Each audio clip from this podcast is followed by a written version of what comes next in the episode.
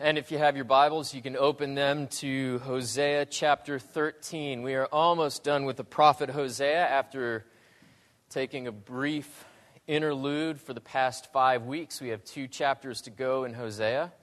So we will finish this prophecy up over this morning and then next Sunday morning as well. Usually, when prophets like the book of Hosea are dealt with, we like to deal with them in chunks. If you hear sermon series on books of prophecy like Hosea, often there is sort of this leapfrogging that's done throughout the book. It makes a lot of sense if you think about it. You can touch on the high points and pull out the major themes of the book, and you can skip the parts you don't want to touch. And it keeps people from being worn out, too, as listeners. And we'd have to admit there are a lot of very dark and foreboding sections of the book of Hosea. But we haven't done it in sections and in chunks for a very particular reason. It might be easier on the preacher and it might be easier on the hearer to do it that way, but when it's all said and done, you don't walk away with a sense of knowing what the book is about you could walk away saying, I think our preacher has a pretty good idea of what this book is about, but we don't have a good sense of what this book as a whole is saying to us. So we've chosen to do it the hard way, and you've hung in there well. And we have two Sundays to go, and we'll draw Hosea's prophecy to a close. Young Christians, young theologians, one question for you to listen for and answer this morning what do you need to be able to love?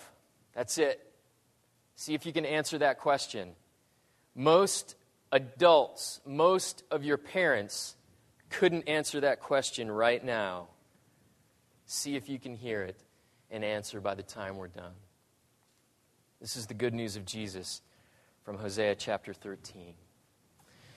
When Ephraim spoke, there was trembling. He was exalted in Israel, but he incurred guilt through Baal and he died. And now they sin more and more and make for themselves metal images, idols skillfully made of their silver, all of them the work of craftsmen. It's said of them, those who offer human sacrifice kiss calves. Therefore, they shall be like the morning mist, or like the dew that goes early away, like the chaff that swirls from the threshing floor, or like smoke from a window. But I am the Lord your God from the land of Egypt. You know no God but me, and beside me there is no Savior. It was I who knew you in the wilderness, in the land of drought. But when they had grazed, they became full, they were filled, and their heart was lifted up and therefore they forgot me. So I am to them like a lion, like a leopard. I will lurk beside the way. I will fall upon them like a bear ro- robbed of her cubs. I will tear open their breast, and there I will devour them like a lion, as a wild beast would rip them open. He destroys you, O Israel, for you are against me, against your helper. Where now is your king to save you in all your cities? Where are all your rulers, those of whom you said, Give me a king and princes? I gave you a king in my anger, and I took him away in my wrath. The iniquity of Ephraim is bound up, his sin is kept in store. The pangs of childbirth come for him, but he's an unwise son for at the right time he does not present himself at the opening of the womb. Shall I ransom them from the power of Sheol? Shall I redeem them from death? O death, where are your plagues? O Sheol, where is your sting? Compassion is hidden from my eyes. Though he may flourish among his brothers, the east wind, the wind of the Lord, shall come rising from the wilderness and his fountain shall dry up. His spring shall be parched. It shall strip his treasury of every precious thing. Samaria shall bear her guilt because she has rebelled against her God. And they shall fall by the sword. Their little ones shall be dashed in pieces, and their pregnant women ripped open. O Lord our God, the only hope that weak and broken worshipers like us have as we come and present ourselves before you is knowing and being assured that the living God withholds nothing from those he loves. All that you have, you say to us, Take it, it's yours. I have it to give to you. And so we don't have to steal or swindle or make a way for ourselves. Instead, we have only to turn to our God and say, Be gracious to us and give to us what is yours. Give to us what you want us to have and turn our hearts away from all the futile, frivolous things that we chase after. Instead, Lord, make us dissatisfied with those things. Show us how hollow and empty they are, how they can never love us, and turn our hearts to see that in love you give to us all good gifts. Satisfy us only in your love and make us restless, deeply restless, until you do. And for all of these things, we will give you thanks. We ask it in the Father, and the Son, and the Spirit. Amen. Would you be seated?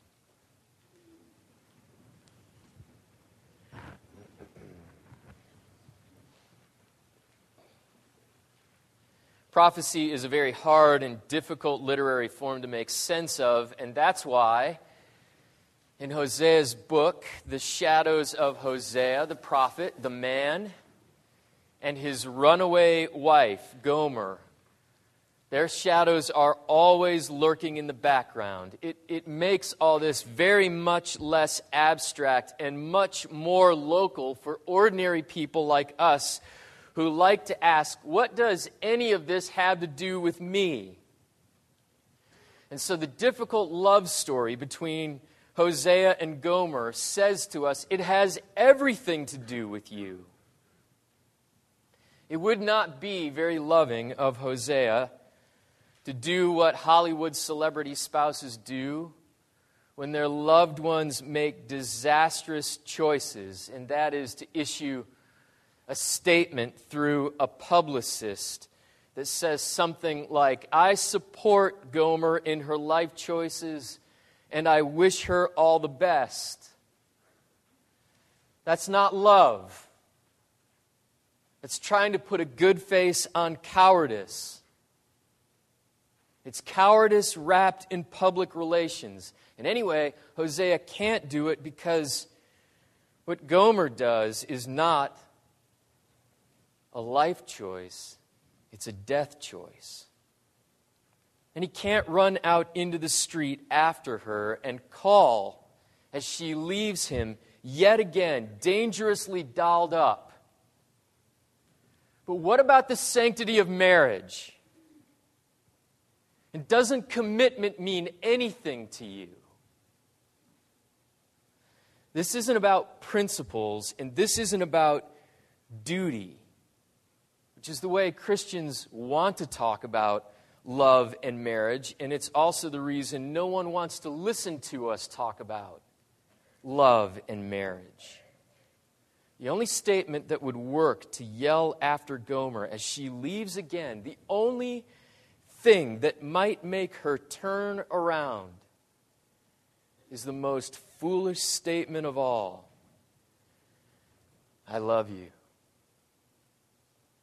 and I want you. And I love you so bad it hurts to breathe when you're not here. And I don't want another to have you, and I want you to be mine.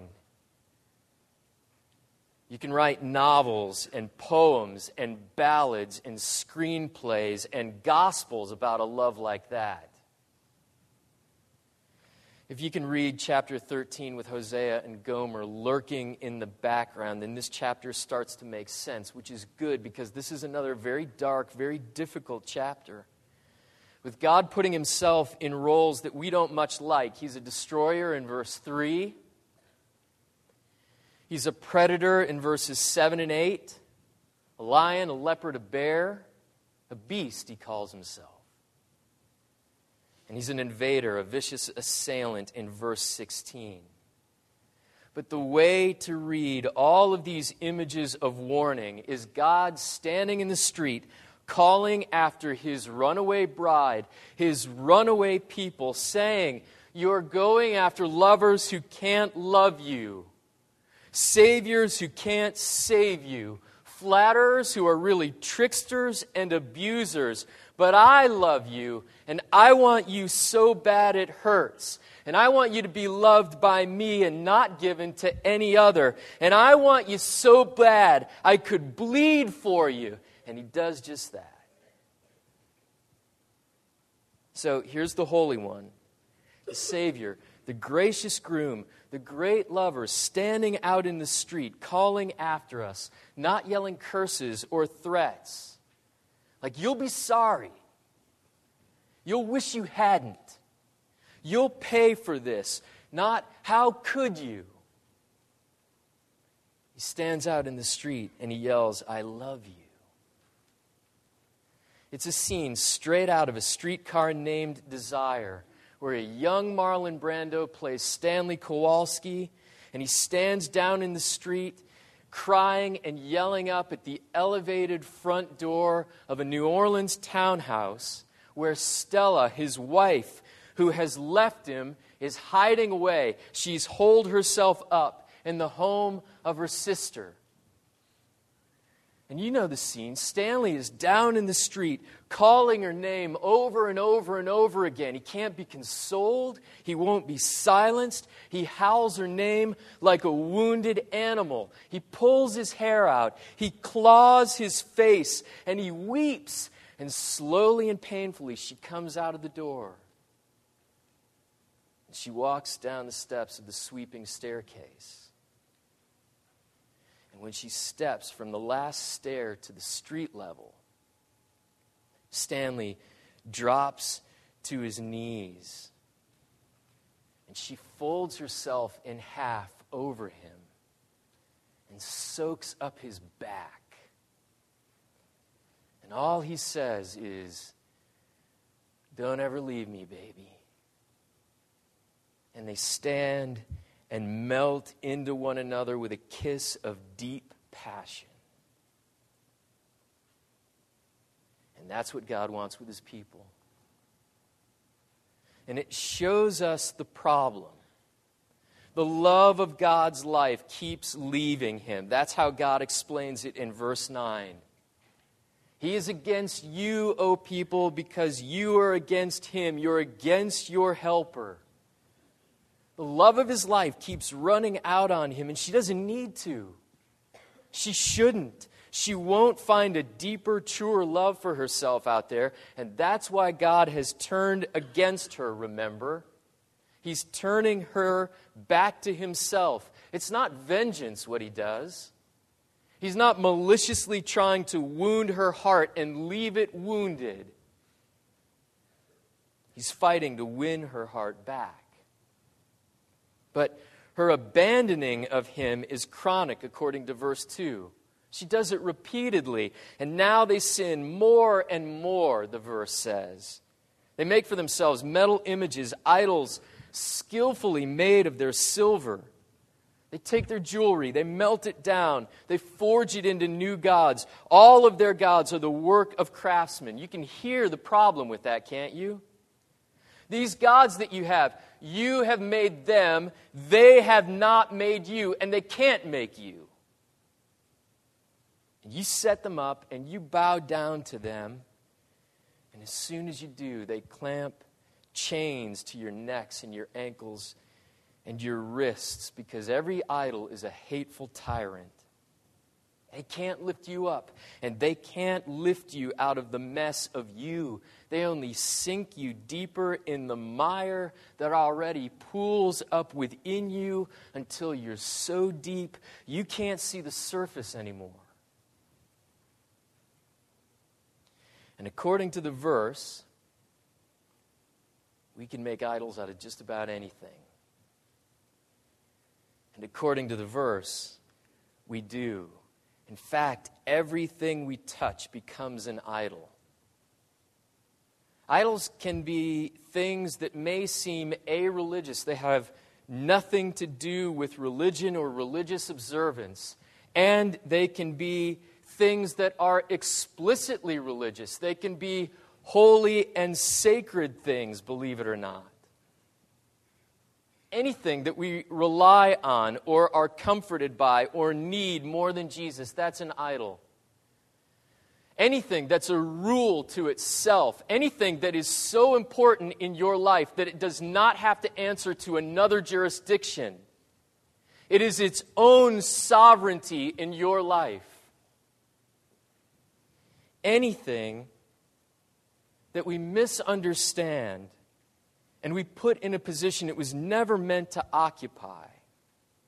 Our idols are always gifts that prove to us God's love. Our idols are always expressions of God's goodness and love to us. And we make of those things the sources and the givers of goodness and love. We give them too much credit. We over enjoy them.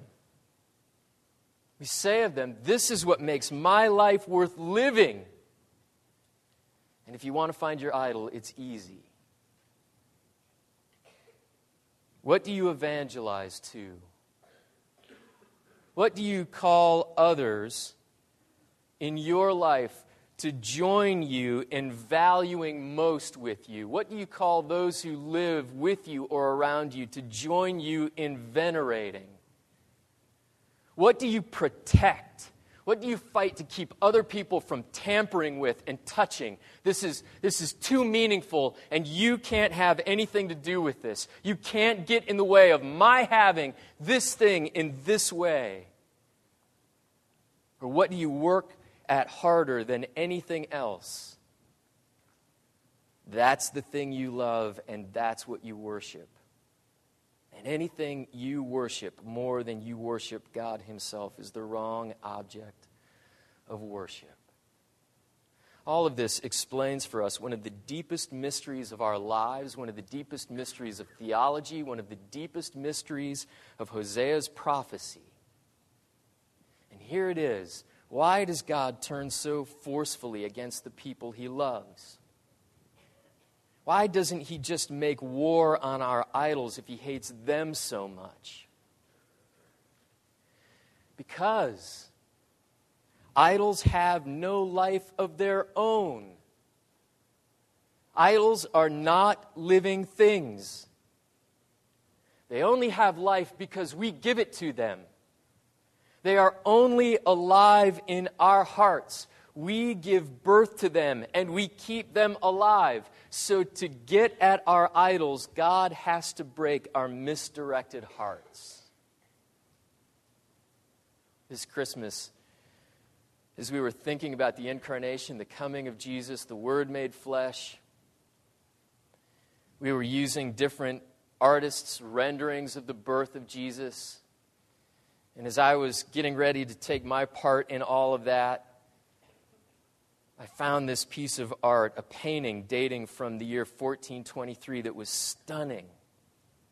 It wasn't the style. I didn't like the style. It was a Gothic illustration. I'm not big on the Gothic style. It had all the typical colorful scroll work around the margins of the illustration. It had figures who were expressive, but they were really kind of grotesquely ugly. The painting is done by a man that we only know as the Bedford Master. He was a manuscript illuminator. He would make these little drawings in the texts of Bibles or other religious books. He ran a print shop, but we don't know much else about him.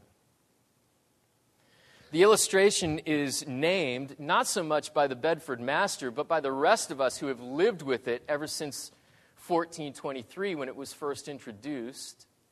The illustration is known by the title The Toppling of the Idols. And it's a simple picture. You've seen the scene before. Joseph is leading Mary, who's riding on a donkey, and she's carrying the infant Jesus in her arms, and they're fleeing to Egypt, trying to escape Herod's attempts to kill the newborn Christ, the rival king. And as they enter into Egypt, as they arrive in Egypt, in the background, a gold idol is falling off its pedestal. And its arms are outstretched. It's trying to catch itself as it falls. But it's too late. Jesus has come, and he really is the King of Kings. And all our idols have to lose their place when He passes by, when He comes into our lives, when He calls us, when He claims us for Himself. And that's much of the pain that we feel in our lives. Christ coming with power and authority and love into our lives, and our idols being thrown down from their pedestals and they try to catch themselves, and we try to catch them too. We try to keep them from falling, but they can't remain intact. They can't remain untouched. They can't remain in place because they can't have us if Christ has come to love us. The coming of Jesus is the announcement Oh, my people, you have the wrong loves. Why do we do it then? Most of us wouldn't argue the point. But here's the piece that's hard to explain. Even knowing we have the wrong loves, we still turn and chase after them again and again and again. We're just like Gomer. We run out on the one who loves us most and deepest and best. Why do we do it? Every time he speaks his love to us with tablets of stone that have his heart engraved on them, or by sending fiery eyed prophets with spit in their beards and tears in their eyes to be holy clowns. Or sending an army of angels not to wage a war of judgment, but to fill the skies singing the absurdity of divine peace sent to earth to wash over sinners, or sending his light to shatter the darkness that we desperately try to pull down upon ourselves and cloak ourselves with. Every time he speaks his love to us, we're moved to some shallow, unlasting emotion, and then we run. And every time he bends low to kiss us, with the mystery of a cross, or with sufferings and trials not designed to frustrate us, but designed to build deep into our fibers joy and faith that last, joy and faith that can't be explained. Or when he bends low to kiss us with repentance. How the longer I live in the church, the more I see Christians moving farther and harder and more stridently away from repentance. We'll do anything we can do not to repent. But he gives repentance to us as his kiss. It's the only thing that bleeds the power of our sin out. The sin that we try to manage and cover up and insist on lugging around with us, even though all it wants to do is snap our necks. Every time he bends low to kiss us, his kiss feels too confining, and we run. Why do we do it? Because fake love is easy, and that's what we prefer. Fake love is easy, and real love is impossible. It's terrifying to think about love in its truest sense, in its truest form. You have to put yourself in the hands of one you didn't make. You have to set your life in the hands of one over whom you have no authorial intent. You have no authority over this one.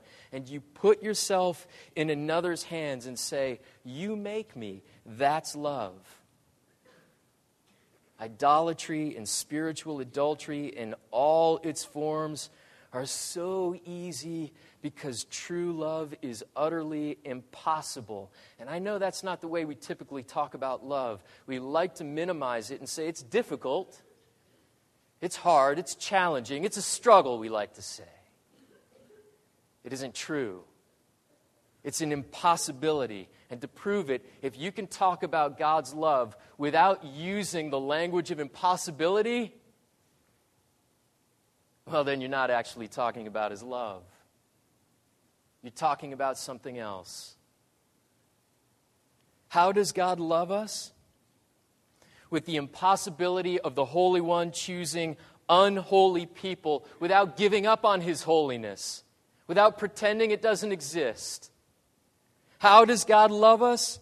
With the impossibility of perfection coming to meet us and catch us and keep us in our runaway flesh. How does God love us? With the impossibility of grace, which means all our wrong and all our weakness being suffered by another one, and that one refusing to be turned away from us. The impossibility of grace and always enough of it to outsize our mountainous guilt. How does God love us? Through the impossibility of reaching for us, through the shame and the scandal, and the joy of a cross. How does God love us? Through the impossibility of fighting death for the right to love us eternally. And walking out of death's fortress, the winner, the hands down winner. How does he love us? With the impossibility of making lost causes reborn. And that's it. That's how we come to love. We can't love on our own, the passage says. We can't manufacture it. We can't produce it. We can't drag it up in ourselves. It's in verse 13. You're trapped in your sin. It's too much for you to escape, and you need to be reborn. You need to be made into something new. But you refuse, he says. You hang back in the womb. You refuse to come alive when birth pangs call for you, when the holy contractions start. It's graphic language, but here's what he says you should be something entirely different, and you hang yourself up in the birth canal, and you will not come out. And then in verse 14, he says, But I won't leave you dead. I'll redeem you. I'll make you my own. O death, where are your plagues? O Sheol, where is your sting? I will have no compassion on you. He's speaking to death there, not his people. No mercy from me will you receive, O death. I'll snatch my loved ones from your jaws. And Paul picks this statement up and paraphrases it later in 1 Corinthians 15 when he's talking about the power of the resurrection of Jesus for dead people like us all that he's saying to us in all of this is we're being born out of the tombs of our lovelessness when he gives birth to new hearts in us. He turns the graves and the crypts of our hearts into nurseries when he delivers his own heart in us. Idolatry and adultery are so easy because love is impossible. But the good news is God brings us into his impossible love by giving birth to his heart in us. We give birth to idols, and he gives birth to eternal saving love in us. And it's just like a newborn. This new heart in us it appears there's something there that wasn't there before, and it gestates, and it saps strength and energy from other parts of our lives, just like a fetus does in the mother who carries it. And then it comes, it appears, it's born, and it demands attention, and it wants to be nursed, it wants to be nurtured, and it interrupts our sleep and it requires that our lives are rearranged all around this thing. And that's the new heart. We begin loving like we've never loved before in things that aren't native to us, things that we can't explain, but they're there.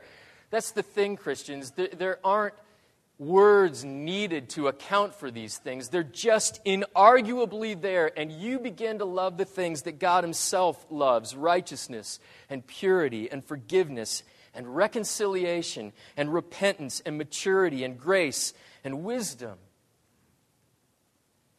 How do, you know that, uh, how do you know the new heart has been born inside of you? Verse 9 will be turned inside out for you instead of pushing and fighting against God as your helper, you'll begin to pray in all sincerity, with all feeling, with all meaning. You are the only help I have. And then you'll go a little bit further and a little bit deeper, and you'll begin to say, with all sincerity and all feeling and all meaning, You are the only help I need. And then you'll go further and deeper still. You are the only help I want. That's it then you know Jesus has ridden through your life and he's begun to knock your idols over and topple them one by one and cut their pedestals in half. You're the help that I want. Verse 9, rearranged, is the only thing powerful enough to pull us away from our idols. The end of our idols, with their easy artificial love, is being convinced by the birth of the new heart in us of the impossible love of Jesus. It doesn't really matter if you're a skeptic or a Christian or a young believer or a wizened old disciple.